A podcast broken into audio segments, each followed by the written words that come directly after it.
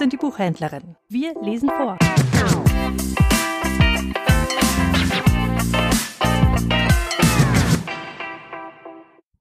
Der Wanderer von Khalil Gibran Ich traf ihn an der Kreuzung, einen Mann, nur in Mantel und Stock, das Gesicht verschleiert von Schmerz. Und wir grüßten einander und ich sagte zu ihm, Komm in mein Haus und sei mein Gast. Und er kam. Meine Frau und meine Kinder empfingen uns an der Haustür und er lächelte ihnen entgegen. Und sie freuten sich über sein Kommen.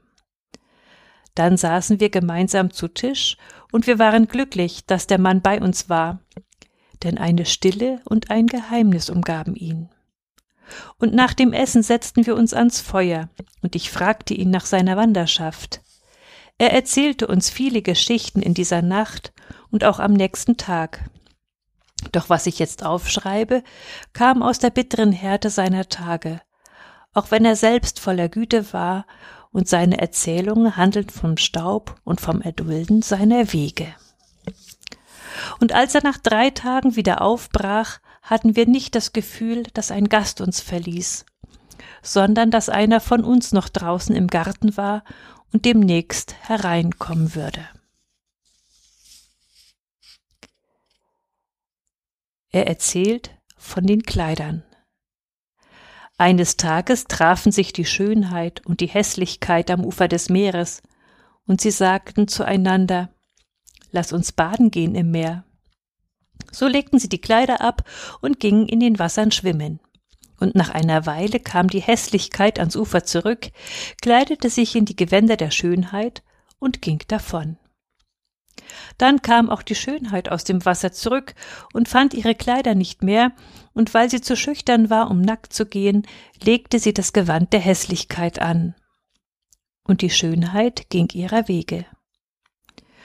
Und bis zum heutigen Tag halten Männer und Frauen die eine für die andere.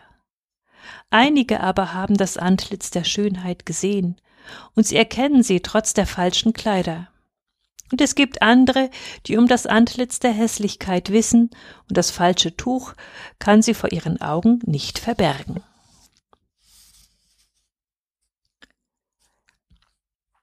Und er erzählt vom Adler und der Lerche.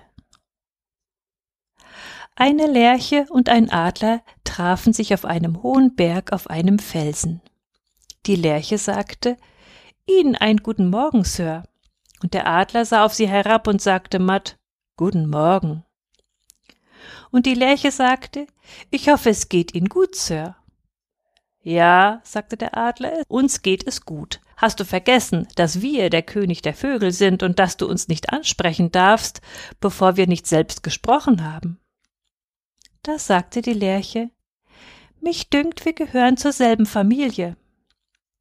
Der Adler sah sie verächtlich an und sagte Wer hat dir erzählt, dass wir zur selben Familie gehören? Die Lerche antwortete Ich möchte Sie nur daran erinnern, dass ich genauso hoch fliegen kann wie Sie, und ich kann singen und den anderen Geschöpfen dieser Erde Freude schenken. Ihr aber schenkt weder Freude noch Vergnügen. Da wurde der Adler ärgerlich und sagte Freude und Vergnügen, du winzige eingebildete Kreatur. Mit einem einzigen Hieb meines Schnabels könnte ich dich vernichten. Du bist ja gerade mal so groß wie mein Fuß. Da flog die Lerche auf, setzte sich auf den Rücken des Adlers und begann seine Federn zu zerpflücken. Der Adler war verärgert und schwang sich rasch hoch in die Lüfte, weil er den kleinen Vogel loswerden wollte. Doch er schaffte es nicht. Schließlich kehrte er zurück zu einem Felsen auf dem hohen Berg, erzürnte als je und mit der winzigen kleinen Kreatur noch immer auf seinem Rücken und verfluchte das Los der Stunde. Just in diesem Moment kroch eine kleine Schildkröte vorbei und lachte, als sie das sah, und sie lachte so sehr, dass sie fast auf ihren Rücken fiel. Und der Adler sah auf die Schildkröte herab und sagte Du träges, kriechendes Wesen, immer nur eins mit der Erde, was gibt es da zu lachen? Und die Schildkröte sagte Nun ja, ich sehe, ihr seid zum Pferd geworden, und ein kleiner Vogel reitet euch, und wie's aussieht, ist der Kleine der bessere Vogel. Darauf sagte der Adler zu ihr Kümmere dich um deine eigenen Dinge, dies ist eine Familienangelegenheit zwischen meiner Schwester der Lerche und mir. Und er erzählt von Tränen und Gelächter.